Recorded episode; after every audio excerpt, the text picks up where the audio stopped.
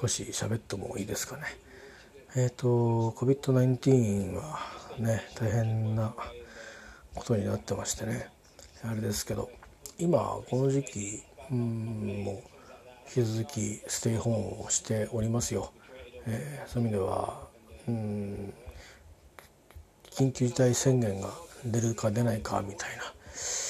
な前にまあ海外ですかねヨーロッパから先に一気にひどくなってって中国で日本にも来たけども先にヨーロッパとかのがこうひどくなってたわけですよね。イタリアフランスそして UK ドイツスペインとかそんなことになっていきましたけどで私はニュースというか、まあ、BBC をずっと見てたので、まあ、いろんな会見とかでねボリス・ジョンソンさんあまあちょうど政権交代した少しじゃないですかね。でそれからまあご本人もかかったりして。でまあとにかく医療崩壊を防ごうと、まあ、NHF セーブ・ザ・ NHS だったかセーブ・ザ・ライフだかなんかそんなようなのをこう貼って毎日ブリーフィングをしてましたね。えー、まああの担当のあの大臣が出てきたりして喋っていく形式でしたけど。で時々ボリスも喋、えー、りましたけどね、えー、まあでもああいうものをこう中でいろんな言葉を知って、まあ、日本でもねソーシャルディスタンスなんて言ってましたけど、うん、その前にまあステイアットホームっていうのを最初に聞きましたねその後でステイホームっていうふうになんか言うようになりましたけど最初はねステイアットホームっていうあのいうふうに言ってましたねあのボリス・ジョンソンとかも。でどっかで多分用語を統一したんだと思うんですけどまあ日本では最初からステイホームっていうふうに使ってましたね。それはまあ WHO から来てるのかアメリカから来てるのかちょっと分かんないんですけど、えー、まあ同じように見えるんですけどあのステイアットホームっていうとそのまあ家っていうその地点にただ色っていうことなんですけどあのステイホームっていうともうちょっとこうなんかまるっとあのお家にいる状態にしなさいというじっとしてなさいぐらいに近い、えー、ような感じ、えー、だと思いますけどね。えー、なんかそんなようなのなんかなんかで読んだ気がします何が違うんだろうと思ってであとはあの今は日本だとこれカタカナ英語になってるからいいんだと思うんですけどソーシャルディスタンスって言って距離を取るっていう、まあ、最近なんかほとんど崩壊してる気しますけどあの一部のそのいろんな飲食とかあ何かの行列とかそういうあとあのスーパーのあの会計の列とかそういうのはなんか保たれてる気がしますけどそれ以外はね結構もうエスカレーターも1.2メーター開けましょうねなんて言ってたのに1.2メーターどころか全然60センチ空いてるかどうかって感じですよね。満員電車もそうですけど。まあまあそんなようなのがあるんですけどあれも本当はソシャルディスタンスっていうのはあの社会的な距離っていうので英語の意味としてもですね本当はその別に単なる距離ディスタンスだけじゃないそうなんですよ。あの肉体的なフィジカルな心の距離とかその関係性みたいなのも全部含めた距離なんですって。例えばうん、まあ、宗教は全く違って違うエリアに住んでいて、えー、で、まあ、職場で仕事の話はするけどプライベートの話は一切しないみたいなそういうソーシャルディスタンスみたいな。こととかあとはまあねあのなんとなく日本にはそんな貴族はいませんけどそういうような世界の人たちと、うん、稼ぎ人みたいなの間のその距離とかああるいはあそこのうちはこういう職業で年収はこんだけで我が家はこうでとかああのあなたはもともとどこの国の人でとか、まあ、いろんなような刻み方はいろいろあるんでしょうけど、まあ、なんか距離がある距離があるとか距離を持とうとしているというようなのをソーシャルディスタンスっていうふうに言うんですってで本当にただの距離と、えいうだけをねその本当の長さ何メーターとか何インチとかそういうものだけあなたと私の間の今のこの離れてるのはこんだけよっていう数値ですよね。それだけを言う時は social distancing っていうのが動名詞ですかねディスタンス。ソーシャルディスタンスっていうのはだからうんと動詞なんでしょうね。距離を取るっていうことの、えーと、動名詞で取ることっていう。うでそれがまあ形容詞的になってうんあ名詞なのか。だから、うん、社会的距離っていう。のはそっちらしいんですけど日本でも使われかけたんですよね。で僕は BBC 聞いてて途中からソーシャルディスタンスって言わなくなったんで social distancing ってみんなが言い出してなんだ social distancing ってってそのなんか変な英語はみたいな。 distancing なんて初めて聞いたぞみたいな。まあ調べたらもう大々的に載ってるわけですよ。でレベルもそんなに高くない、えー、英語で。でまあ本当に単なる距離っていうのとあの心理的距離も含む距離みたいなのでソーシャルディスタンスとソーシャルディスタンスが違うという。いうことで私がこう喋る時はなるべく social distancing っていうようにしているんですね。でステイホームは stay at home っていう風なのが逆にあのただただ家にいるっていうことだけを意味してそのその他に何か何かあの家にいるんだからさあ何々っていう「点々点」っていうところをね、ちゃんとちゃんとおとなしくしてよねとか状況に合わせてえー、何かふさわしくいるというような意味は全く含まない、えー、ただ家にいるっていうだけになるんでハウスっていうのと同じみたいなんですよね。あの犬にハウスっていうのと。だからステイホームはステイホームっていうふうに言うように直しました。でソーシャルディスタンスっていうのは逆にソーシャルディスタンシングっていうふうに直しましたけど日本ではどうなってるかっていうとステイホームはステイホームで stay at home はあんまり使えなかったですね。で social distancing はなんか使われなくなりましたね。えー、ソーシャルディスタンスっていう。のってまあ日本語の場合はそっちの方が自然なのかもしれないですね。カタカナ英語なのであので意味としてはいやこれはねこういう意味で使ってるのっていうふうに言えればそれでおしまいなので、えー、あのじゃなかったら英語の意味なんてすごく深くいっぱい意味があるのをカタカナにしたらカタカナ英語もあの和製英語がねそのそんな深い意味を全部含んでますよってわけはないのである事象だけをすっぱっと抜いて使うということをするのでカタカナの場合はそんなにナーバスじゃなくてもいいのかななんて思いながら、えー、COVID-19 用語あ、ね、ちょっとこう微妙なやつ、えー、英語圏では微妙なんですよ。日本語ではそんなにあんまりどっち使ってもなんか雰囲気でうんって聞いてますけど第一よく分かってないですからね。あのでまあみんなまだ言うのコロナコロナって言うじゃないですか。ね、あのでもコロナっていうのは本当はコロナウイルスっていうのは別にもともとあるわけでうんこれ新型だったんですよね。新型コロナウイルスなんですけどななんかなんとなくみんなコロナコロナって言っちゃうんですね。うん。だからなるべく COVID-19 を使いたいっていうのはなんかその、まあ、名前のこともあるしね、その青年少年がほら差別された少年がいたじゃないですか、トム・ハンクスからあの手紙もらったりタイプライターもらったりしてねコロナ社のタイプライターでここに返事を書いてくれなんて、ね、まああのトム・ハンクス自身も奥様と一緒にオーストラリアでね罹患してでまああのリカバースしてみたいな経緯もあっての行為だったんでまあ文脈があるわけですけど、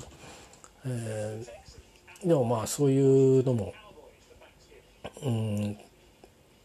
まあ、好きな俳優さんとそういう名前だってコロナって僕らの時代だと車ですですかねですし確か太陽のあの輪っかのことですよね。えー、でなんか割とプラスな意味だったのにあの多分なんか形状が似てるからそうやってつけたんだと思うんですけど昔の人たちはねあのこういうふうに人が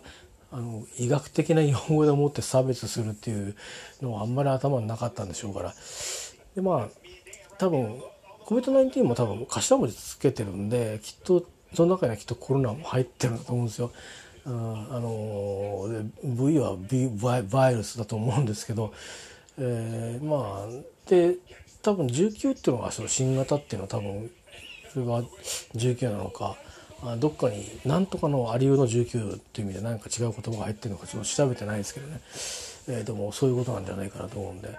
なるべくそのまあねあの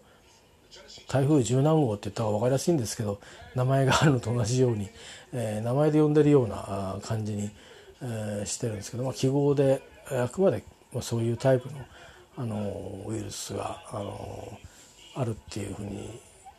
する方がいいかなと思って僕は COVID-19 っていう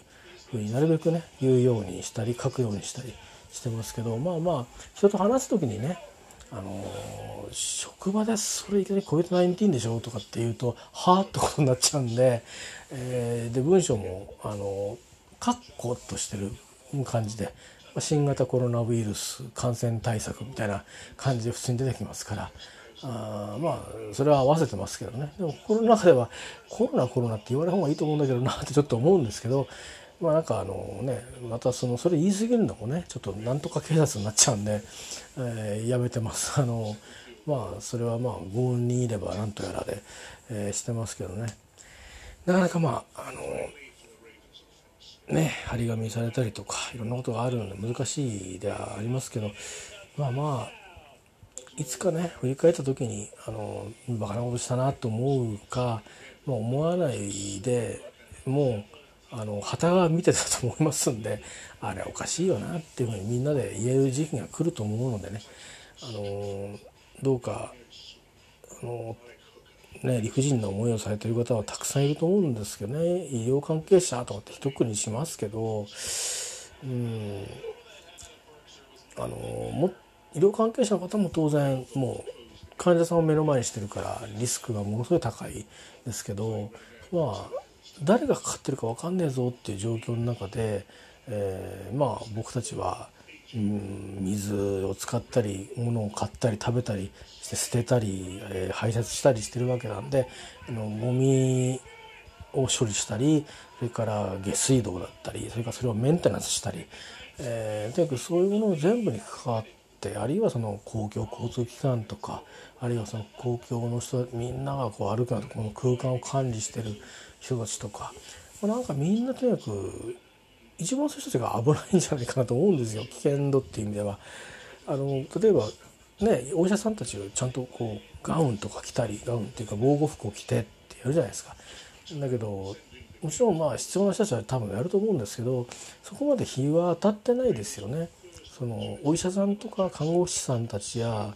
ねあの少なくとも病院で働く他の職員の人たちにもあんまり日が当たらないじゃないですか。で同じだと思うんですよね。えちょっともっとあの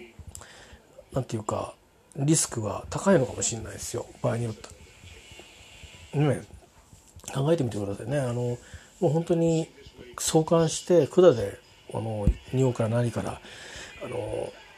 取ってるぐらいに悪くなっちゃってる人は別ですけどそうじゃな人はまあ元気だから自分でトイレ行くでしょう。ね、でトイレなんか詰まっちゃったんだけどとかあね今いろいろあるじゃないですか。で浄化してから下水道に流すとかっていうふうに例えばある程度のボリュームになってきたらなってると思うんですけどだしまあ産業廃棄物として自前で処理するようなことになってるかもしれないですけどいろいろこう不具合があった時にまあそいつにこう生でどうしても触れざるを得ないような状況になる方もいると思うんですよね。えー、だからそういう意味ではお医者さんと変わらない状況にこうえいる方も他にいっぱいいるのでうんやっぱりそのエッセンシャルワーカーっていうなんかちょっともうちょっとこう表立って見えてる人に思いがちなんですけど実はそのそういう仕事もあるんだっていうことを僕たちはちょっとこうねあの頭に思い浮かべる必要があるんじゃないですかね。なんか何を偉そうにってことですよね。だってトイレするなって言われたら死んじゃいますからね、えー、だからできそれが今こうできるってことはあのそれを処理してくれる人がいるからなわけですよね。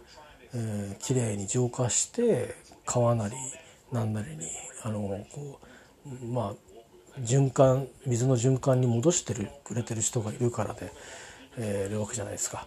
ね、だからいやもちろんその何て言うんですかその下水を調べてあのあどうやらこれウイルスいっぱい入ってますよってその変化を見てあれちょっと有効始まってるんじゃないの？とかいうのをどれぐらい合ってるか？その実際の動体と。それはもう随分最初の頃からやってるんですよね。それ多分あの放射能の問題があった時も同じことをしたんで多分まあ知見があるんだと思うんですけど統計とその、えー、と分析とのねなんかまあでもまあそういうことをしてる人もいたりしてそのまあ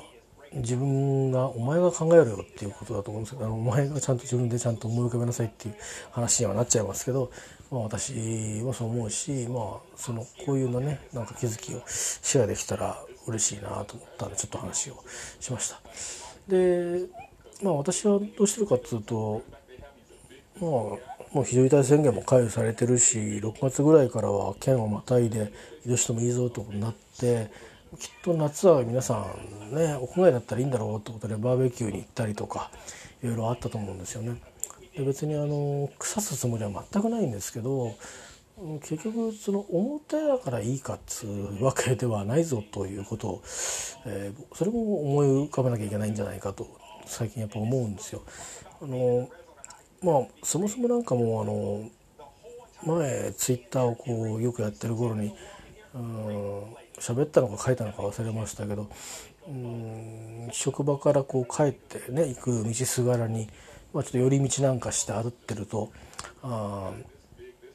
まあ飲食店街みたいなあ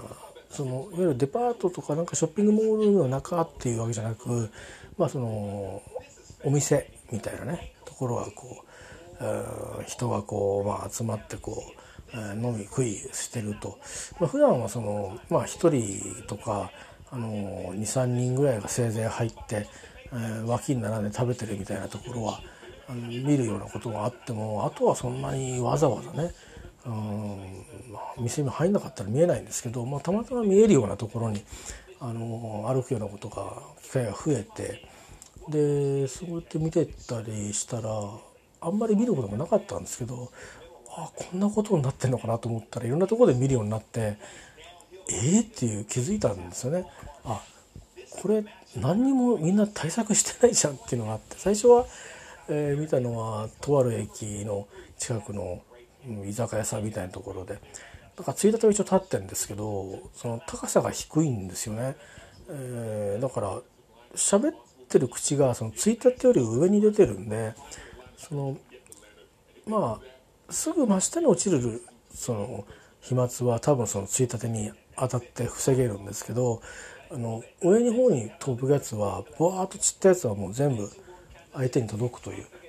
ことになっててはあと思ったのとあの、まあ、向かい合って飲んでる人がいてそのついたてをこうえっと折り曲げて脇に避けてるっていう、うん、そのでそれは多分お店の人が本来注意をしてお客様あのこれはっていうこととか入るとこで説明するとかあるんでしょうけどまあやっぱりねあの言って「なんだよ。うるせえなお前ら。もう帰るか気分悪い」なんてなっちゃうとまたそれもねあのあれですからあやっぱ商売だからやっぱり言えないのかうんなんだこれと思ってえっ、と思ってこれ意味ないじゃんとかと思ってしかもまあ差しで向き合って喋ってますからこれも飛沫交換しし合ってるもんですよね、えー、恋人でもないのに。本当にそんなことで。でかと思ったら僕はあのなんでそこ通ったかというととある駅のですね奥にあの何でもあるディスカウントストアがあるんですよ。100円ショップが。本当に何でもあるんですよ。で旅行に行く時にそこが評判だったのでそこに買いに行ってで用事があってあるものが欲しくて仕事で使うのででかといって請求できるようなもんじゃないからちょっとあったらいいなっていうか僕がねあるといいなっていうものを、うん、買いに行ったんですよ。で、まあ、よかったら他の人も使うかもと思ってまあ結局みんな僕みたいに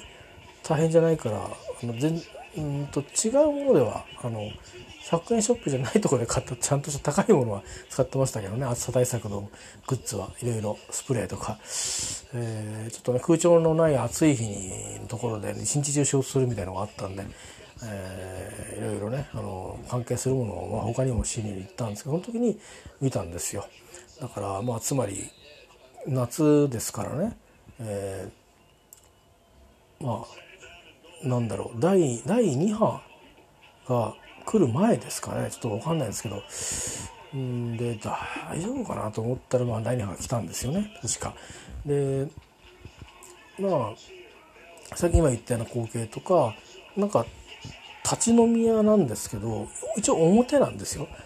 表は表なんですけどでもうあそこには僕らは普通に道路が通路がとあるようなとこで往来があって人の往来がね。そこにこう面してまあまあよくあのあるたこ焼きやたい焼き屋をこう買うような感じのいらっしゃいみたいな感じの雰囲気のところがあの台がついててそこにまコップ酒とかビールとか置いて、えー、でちょっとつまみ取って置きながら、まあ、そこで立って飲むみたいな。立ち飲みやってこう店の中入ってカウンターがで立って飲んでるわけじゃなくてその中に店の人がいて外にカウンターがあるみたいな感じのお店でで、まあ、それはいいんですけど距離をこう置いてね 飲んでるんだったらいいのかなっていう気はするんですけどこれはね思いっきりもうあのもう普通に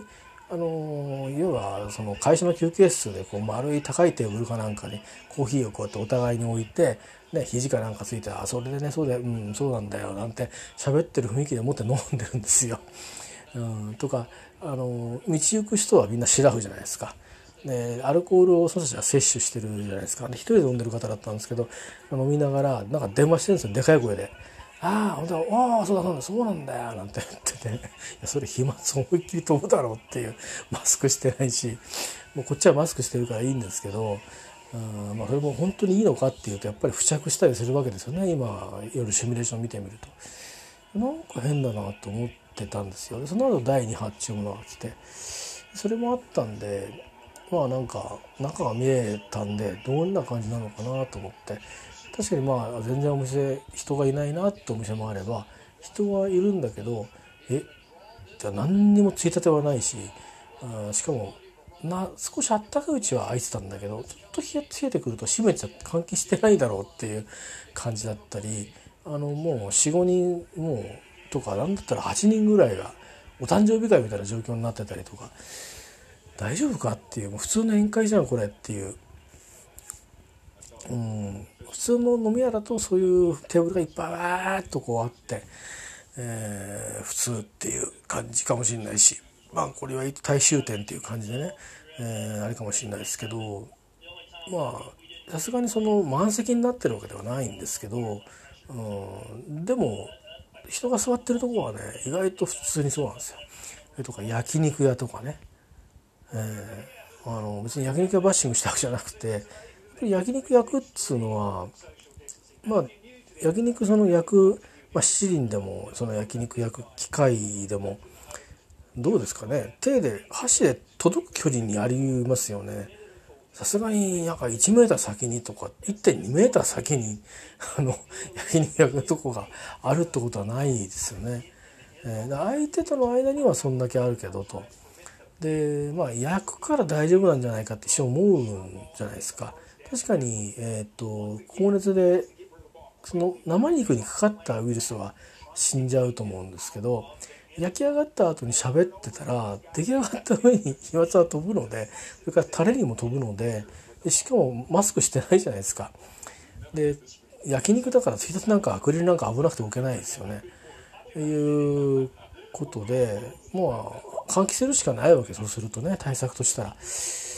でまあ環境をこう吸い込んでるからいいんだっていうことなんでしょうけどでも外から見てると、まあ、理屈はそれでねあの飽きないとそれから感染症対策のできるとこまでっていうのは精一杯だろうなとは思うんですけどでもこうあんだけ顔近づけて話してて酒も飲んで食べてで笑って話してれば同じじゃんっていう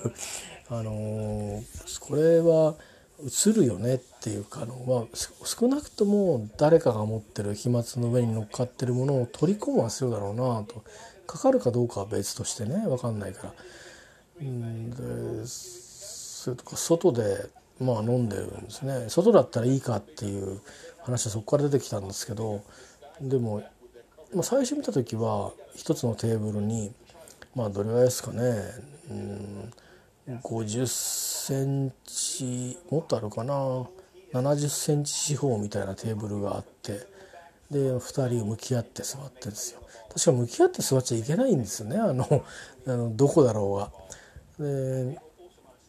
でも横に向いて黙ってるわけいかないから、まあ、向き合うしかないのかもしれないですけど本当は対角線になりましょうみたいなのがあるんですけどまあそうなってなくて向き合ってますと普通でもそれが自然ですよね人間の動きからしたらね。でいや表だから大丈夫だよななんつってこう飲んでると思うんですけどでそれ見ても結構僕からするとあこれダメなやつじゃんと思って見てたんですけどで次に通った時にはそのよりもうちょっと大きいテーブルが出て4人座ってんですよ。ででまあ乾杯とかってやってねで距離も近いし喋ってるしガーとかっつって。うん、いやもうそれ一瞬のただ通ってる間だけでそれだけの出来事が起きてるわけですよ。じっとじっと別に見てるわけじゃないんですけど。で、まあ、当然隣同士も喋ってるし確か隣同士が一番飛沫が到着しちゃうんですよね。えー、まあそんなような状況なんですけどそういうニュースを見た後にそういうのを見てうんででいろんな店がそのまあまだ GoTo イートは始まってなかったんですけど、まあ、そういうようなこうドライブがかかった状況だったこともあってなんかもういいんじゃねっていう感じになってて経済を回さなきゃねみたいなその、うん、誰誰が言う誰が言うんだろうなそういう言葉はっていうのはあるんだけどあのっていうかまあ俺俺たち庶民が言う言葉なんだろうかっていうのはあるけどまさになんかそれをねなんかあのが言い訳になってるかのようにみんな普通じゃんと思って街中。あのまあ僕らはそのでテレワークみたいなのもしてたりするしでそのテレワークの扱われ方もちょっとなんかなんかそこだけ変に先取りされた感があってまあなんかこれを機会にねいろんなことに気づきましょうとかあのまあこうなんだろうなあの良かれと思って言ってるのかなんかこう企みがあって言ってるのか分かんないんですけどうんねあの、まあ、本社もあのえーと、東京から離れて一極集中が良くないんだとかいろんなことを、まあ、言ってどれもまあどれかは本当で、どれかはそうとも言い切れないとかいろいろあると思うんですけど、まあ、例えば本社移転するとかねいう話題とかをやるじゃないですかでそれそれでいいと思うんですけどうんでそういうことは一方でありつつでねあのなんかなんとか委員がなくなってねなんと違う委員会ができたりして国の方も。うんでそういうこともあって、えーね、あの海外の方ではニューノーマルとかって言いますけど、まあ、日本ではと新しいなんとかの生活様式とかってね、えー、いうのがあってそれはまあうんまあ GoTo をやるために、えー、そういう形に作ったのかまあそもそも、それ以前にこういうのがなくちゃねってことで作られたのか分かんないんですけど、まあ、それに書いてあることみんなちゃんとしてますかっていうとその意外と書いてないけど外は外になるべく行きましょうねとかあの誰かがその時はそれでいいと思ったことが実はみんな抜け穴がやっぱりこうあって他のことにあまりにもその恐怖に思ってあの集中したがためにあのまあまあ他は大丈夫だろうというようなことでねうん、あの表でもなもう屋内で言うなって表の方がもういいですねぐらいに言ってるだけなのにじゃあ表でってペラペラペラペラペラペラこうねあのみんなで誓いとかでパッパパッパ唾飛ばしながらあの、まあ、唾は飛ぶっていうのは分かったわけじゃないですか僕ら。あのね、見えなくたって唾は飛んでるっていうのは分かったわけですよね。要は唾飛ばし合って生きてきたんだということを理解したわけじゃないですか。でそれはごくごく当たり前のことなんだということもあの誰も言いませんけど、まあ、理解したわけですよね。えーえー、まあそういうのが人間なんだと。えー、だからね顔を近づけてひそひそなんてよく喋ってるけどあれはまあ実に動物らしい行為なわけですよね。あの自分の持ってお互いの持ってるそのねあのものをこう交換し合いながら あの話をしてるわけですよね。えー、なんか実に生々しいというか、うん、全然あのケミカルな感じじゃないわけですよね。えー、本当になんかあのどちょっと鼻のいい人だったら誰かいたなここにって分かりそうなぐらい、えー、痕跡を残しながら生きてるんだなということなんですけど。まあでもだから外だったらいいのかっていうとそうでもないわけですよね。外にもリスクはあるわけですし。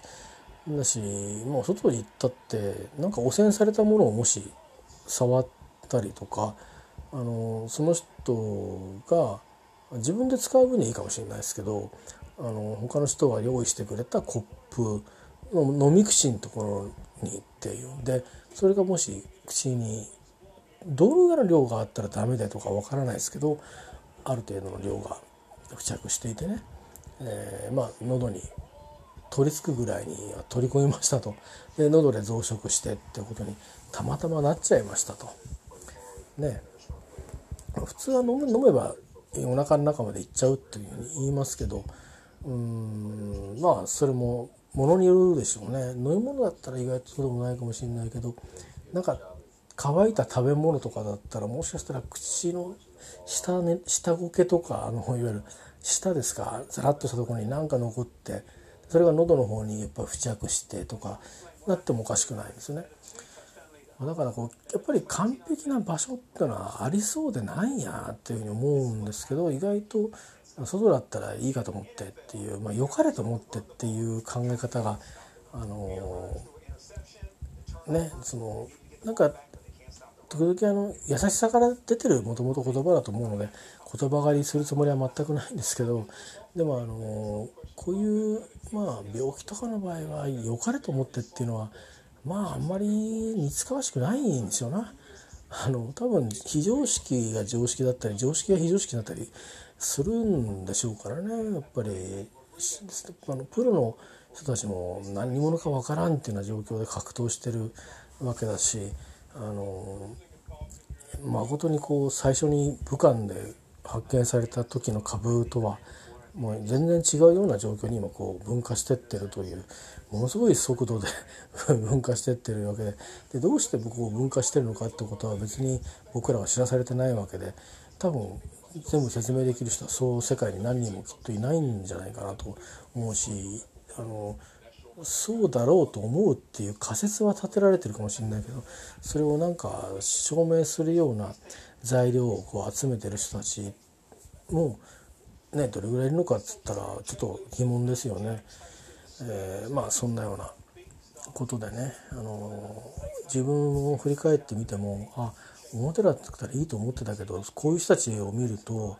ダメなんだなって思ったんですよ。でまあご商売されてる方たちは死活問題だとかとわーっとこうニュースやってますよね。でそれはそれでよくわかるし自分も全然違うことで自分の職場でのこう立場が危うくなったりとかっていうのを何度か経験してきた時にですよあの生きていけないってことになるわけじゃないですか仕事がなくなるって。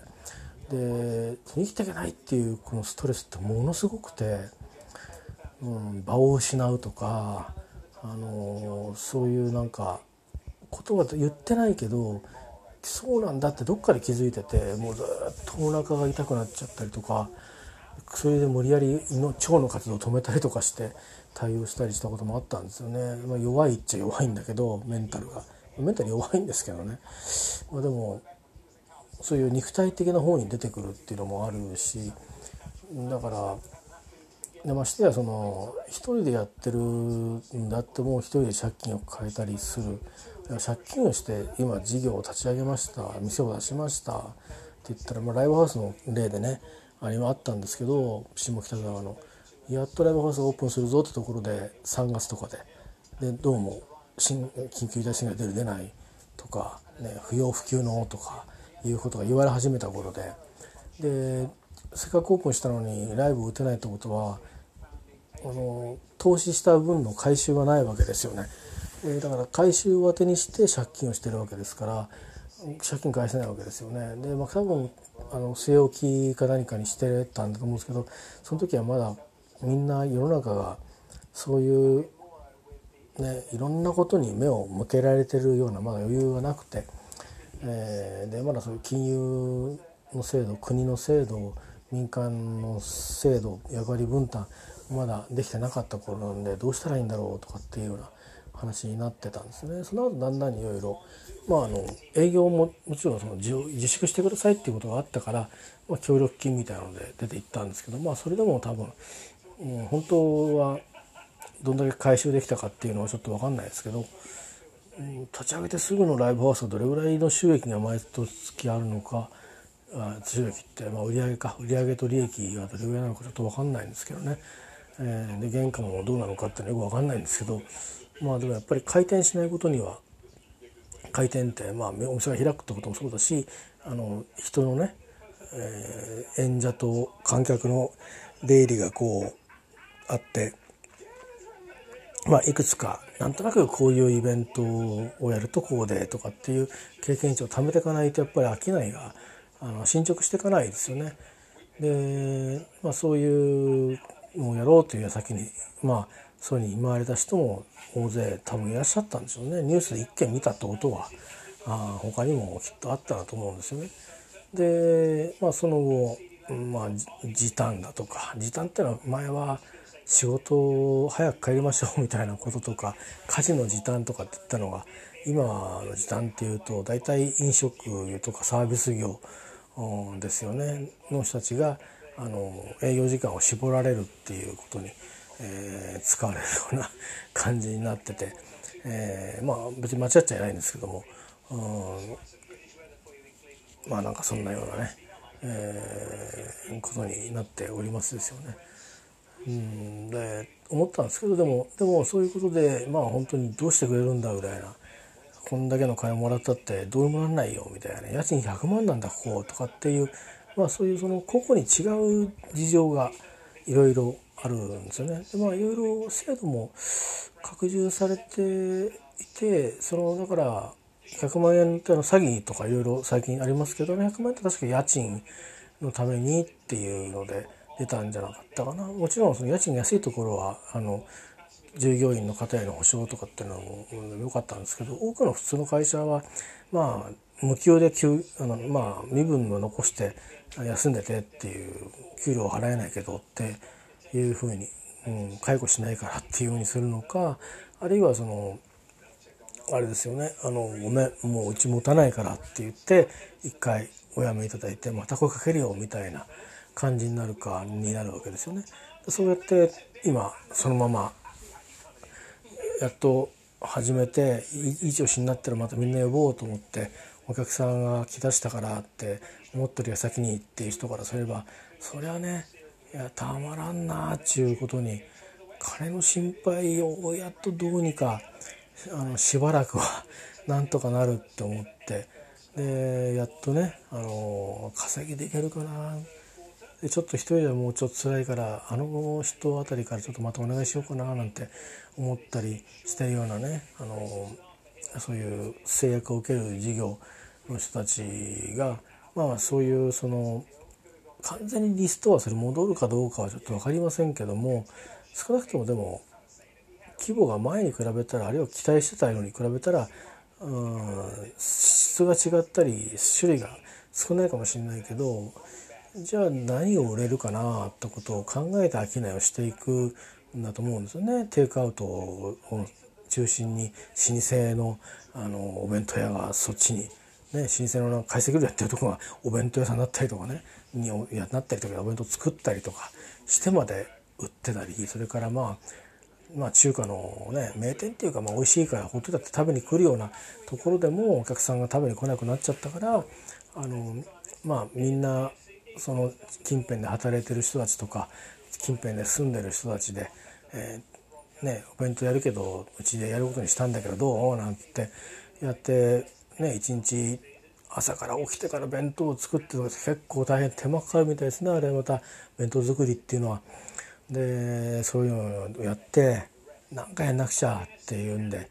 えやられてるとかまあそういうのをねあの話も見たり聞いたり、えー、してるから大変だなと思うしやっぱりそういう努力っていうのは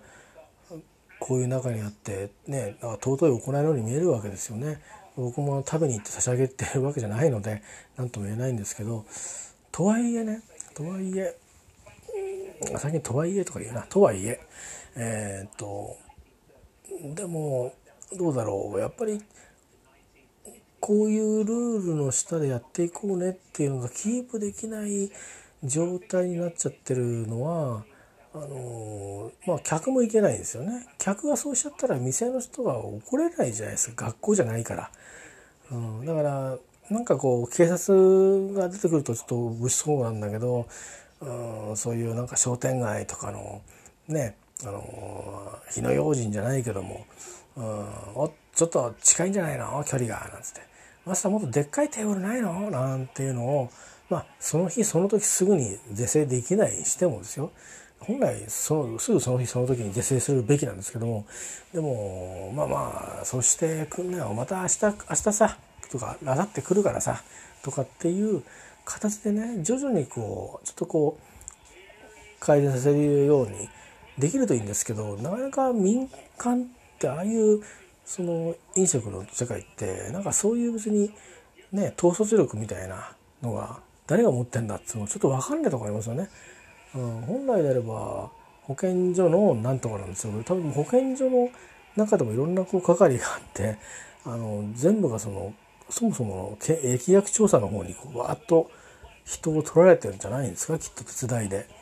でこの衛生指導とかそのやる人たちも借り出されててそういうふうに街に巡回に出てとかっていう追っつかないんじゃないですかね。まあいずれにしてもなんか今のままでいいとはとても思えないんですけど多分まあ最近ちょっと全国的にとりわけ東京や大阪北海道があ自分たちからすれば想定してなかったような規模の感染者が前に出てで重症者の数も増え方がねあのまあそれは別に100人200人ではないんですが前に比べればそのちょっと急カーブでこう人数が立ち上がってってて、えー、まあそんなようなねあの状況にあるわけですよね。えー、だまあそういううんことなんですけどなんかしないと今のまんまで客は多分したようにするし、うん、お店側もしたいようにしてもらう方がいいし、うん、でそれは別に直接 GoTo の、ね、関係の対象のお店かどうかは関係なくなんとなく、うん、いいみたいよみたいな感じのあの気分でもってあのそうなってるんだと思うんですよね。それは商いしてる側からすればありがたい話だと思うしもちろんまあもういい加減ちょっと息抜かしてくれっていう あの気持ちを持ってる人はほとんどだと思うんですよ僕も同じですよそこは。うん、だけど僕の場合は仕事がかかってるんであのつまりなんですかね自分がかかるのにはあと生きるか死ぬかは自分の責任でいいんですけど僕がかかっったがために誰かが買ったかもしれないってことになってでそれでうまく止まればいいんですけど止まんなかったらあのちょっと大事になっていくわけですよね。そこの職場全体を閉鎖するみたいな話になっていくんででたまたま地金が 俺が引いたっていうのはちょっとね忍びないんであのまあそれはいつだって、うん、自分が当事者足りえるわけなんですけどなり得るなり得るわけなんですけどでも少なくともねなんかずさんなね あのことをしてとかここまで一生懸命やったのになんでこれやったのみたいなのでうん嫌だなと自分で思ってででも私だって例えばライブとか行きたいですよ。ライブとか、まあ、たまたま行くやつは中止になったりしたんですけどあの外国から来る人だったんででも日本はぼちぼち始まってるんですね。行きたいです本当は行きたいんですけど、まあ、オンラインだけに、えー、見てもねしてるのはやっぱりどうかなと思うんですよね。あの可能性を完全に否定しきれないので、まあ、どれだけ使うかなんですよ持ち玉を。ただ僕の場合試験に行くだけでもうんどうかなっていうふうに上から言われたことがあるの上司から。うんだからとなると試験取っとかな取っとくぐらいであと買い物とね通勤とあとは仕事と、うん、もうそれで十分も多分暴露されるリスクが使い切ってる気がするんですよね感覚的に。だからまあもともと家にあのいてもあのなるべくこう家族と会う時間をこうねこうずっと一緒に例えば30分1時間いるみたいなのをなるべくは用事がない時は避けるようにして、えー、いたんですけどね自分がいつも使ってる部屋に閉じこもるようにはあのしてましたね。あのもちろん日中は仕事をしてるし夜もまあみんなが風呂入り終わってから風呂入って食事してみたいにしてあのそれぞれみんなが寝床についてから動き出したりとかしてあの直接こう触れるっていう触れ合うってことを避けるにはしてましたけど、まあ、それはそれでねあのあんまり嬉しい話ではないんですよね。で別にそういうふうにするからねとか相談したわけでもなくただそういうふうにしただけなんですけどまあでもずっとはねいろいろ事情があってそうもできなくて、えー、まあまあいろいろあのーそれをずっとはできなかったんですけど、まあ、その代わりにこうしようああしようって自分なりに考えて、えー、自衛措置をね講じてきたつもりなんですけどでもこれ一発どうなのかななんか10時までだからといってね、うん、まあ結構ぎゅう割とぎゅうぎゅうの換気の悪い店に「うん、どうも」なんつって入ってって「でどこから来たの?」なんてミュージシャンの人と喋ったりなんかすること自体は多分自分のこれまでやってきた努力を多分水の泡にするのでやっぱりちょっと僕は避けると思うんですよね。でまあ今時短で住んでるんですけど本当にそれで十分なのかなってちょっと思ったりしてうんなんでもっとあのなんなら「いいね」でねあのうちは毎月1,000万あるんだって言われたらうん、そうっすかじゃあ800万あげますから休んでくださいって言えるし国にならないんだろうって思ってるんですよね。えー、あのまあ、それは法律とそれから財政の計画の違いなので仕方がないんですけどでも暫定的にでもそういうことをやらないと多分よくお金がいくら足りないっていうね民間が持ってるお金を回さないとお金がいくらあっても足りないって言うけど実はもっとなんかねもう少し対応力あるらしいですよ。だからうんね要は今特殊な時代なわけですよね。戦争したわけじゃないんだけどいきなり戦後みたいな状況になってるんでしょ？戦争もしてないのに戦後みたいな状況になってるんでだからそしたらなんとかね再建をしなくちゃいけないわけですよね。で再建するにはどうしたらいいかっつうと経済回しちゃいけないんですよね。大体分かってきたと思うんですよ。でワクチンもある程度効くっていうふうに改良もされて副反応の問題も多分被害者が出る可能性もゼロじゃないですけどもいろいろ改善もそれでも必要だと思うんですよね。運用もそうだし、えー、アメリカ来るから来るねワクチンはマイナス80度で運搬が必要って言ってるしから分ける時にどうやって分けるんだろうとかあ、ね、言うしで一方のそのイギリスから来るやつはもともとの契約本数はそんなに多くはないんですよね過半するのはすごく楽なんだけどいや今ある設備できるんだけどだからその本来たくさん使えそうな方とか先に開発が完了しそうな方がアメリカの方なんですけど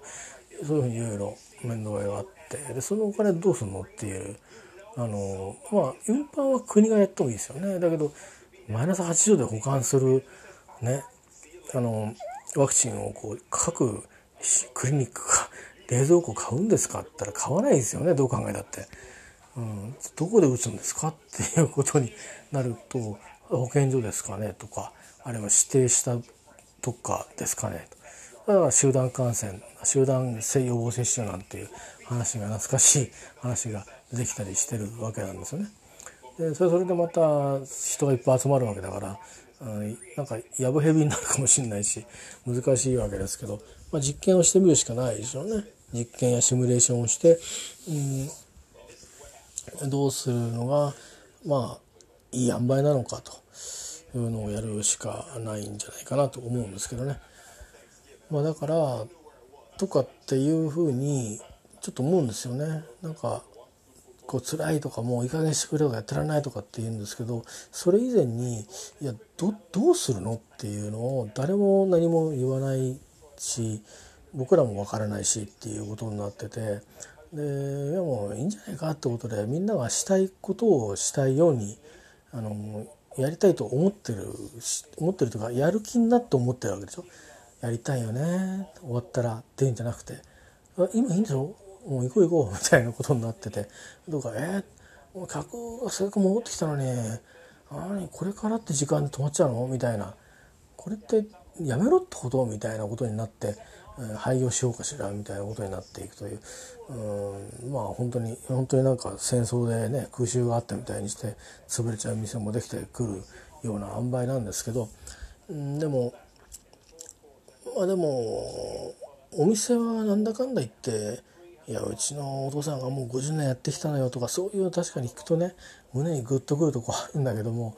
でも時代の変わり目ってのはきっとあるんですよねきっと嫌が王でも。なんでっていうことが。でなんか今はその時期が来ちゃったんじゃないのかなっていう気が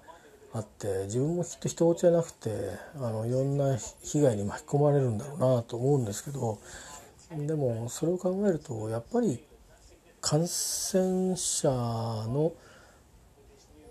をぐっとぐっと減らさないとまあ何にも始まんないんじゃないかなと思うんですよね。うん、その毎毎日何人っていう東京でまあ10人とかそれぐらいまでガーッと落とさないとうん、まだこれから春なんだっつって今度はずっとオンライン授業ってわけにもいかんでしょ？多分いい加減。あのほとんどそれって意味ないじゃんっていう人が集う場所に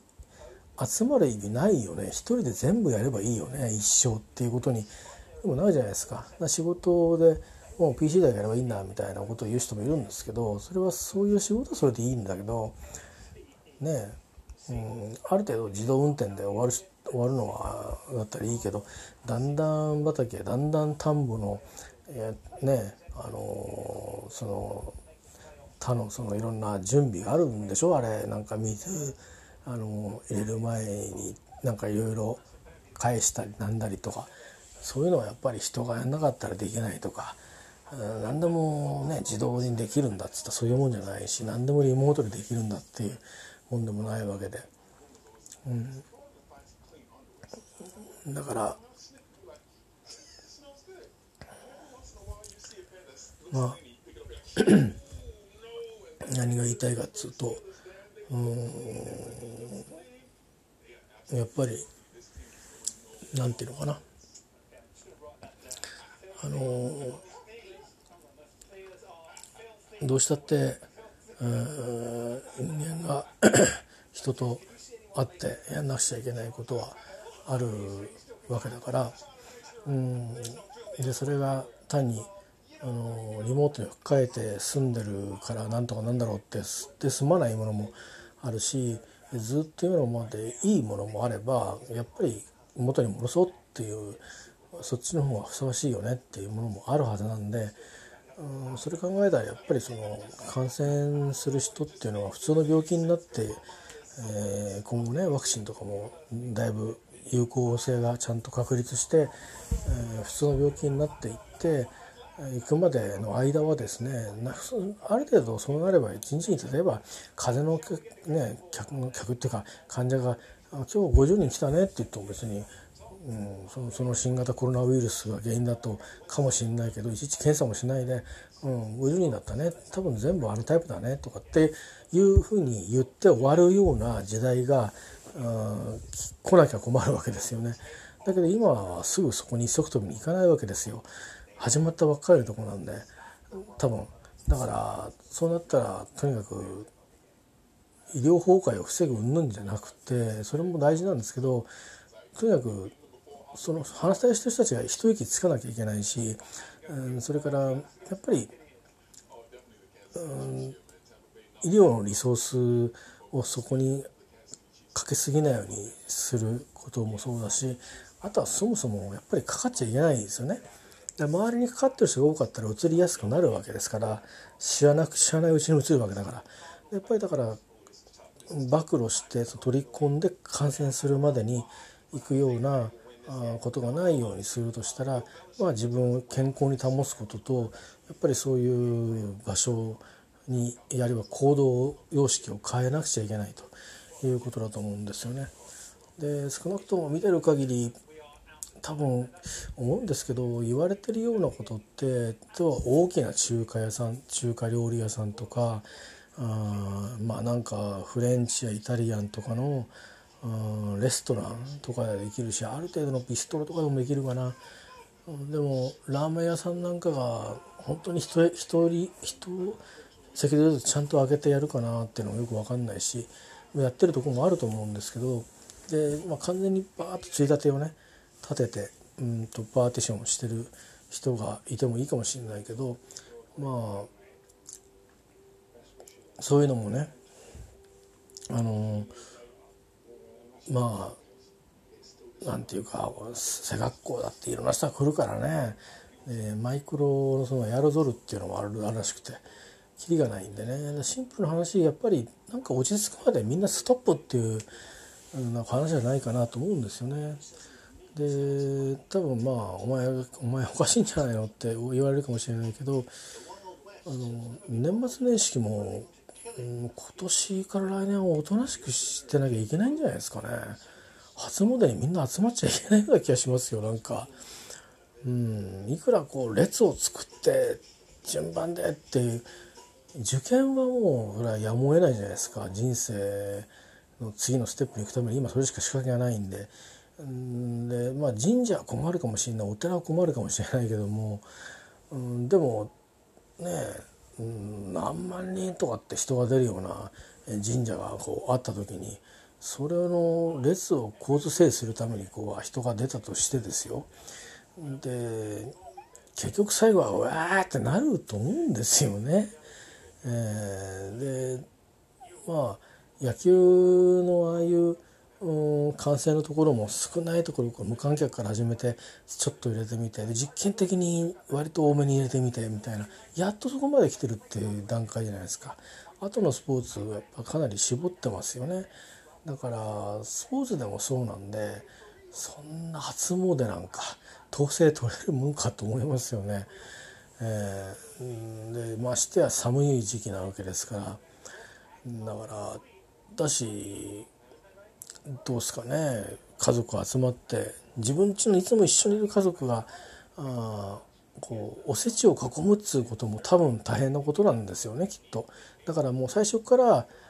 こうお重が分かれてるぐらいな勢いじゃないとおせちを食べるんだったらあれだし今年はおせちはやめてカレーでねじゃないけどもあのお雑煮は作るけどさあとはもう適当でとか、うん、あとはピザなとかそういうぐらいなあの大胆なね正月を にしないとでみんなあのうちでねあのネットフリックスみたいな、えー、あの感じにしないとならんのではないですかね。まあ映画産業とかいろんなあの工業関係も今またねせっかく復活してきてるっていうとこではあって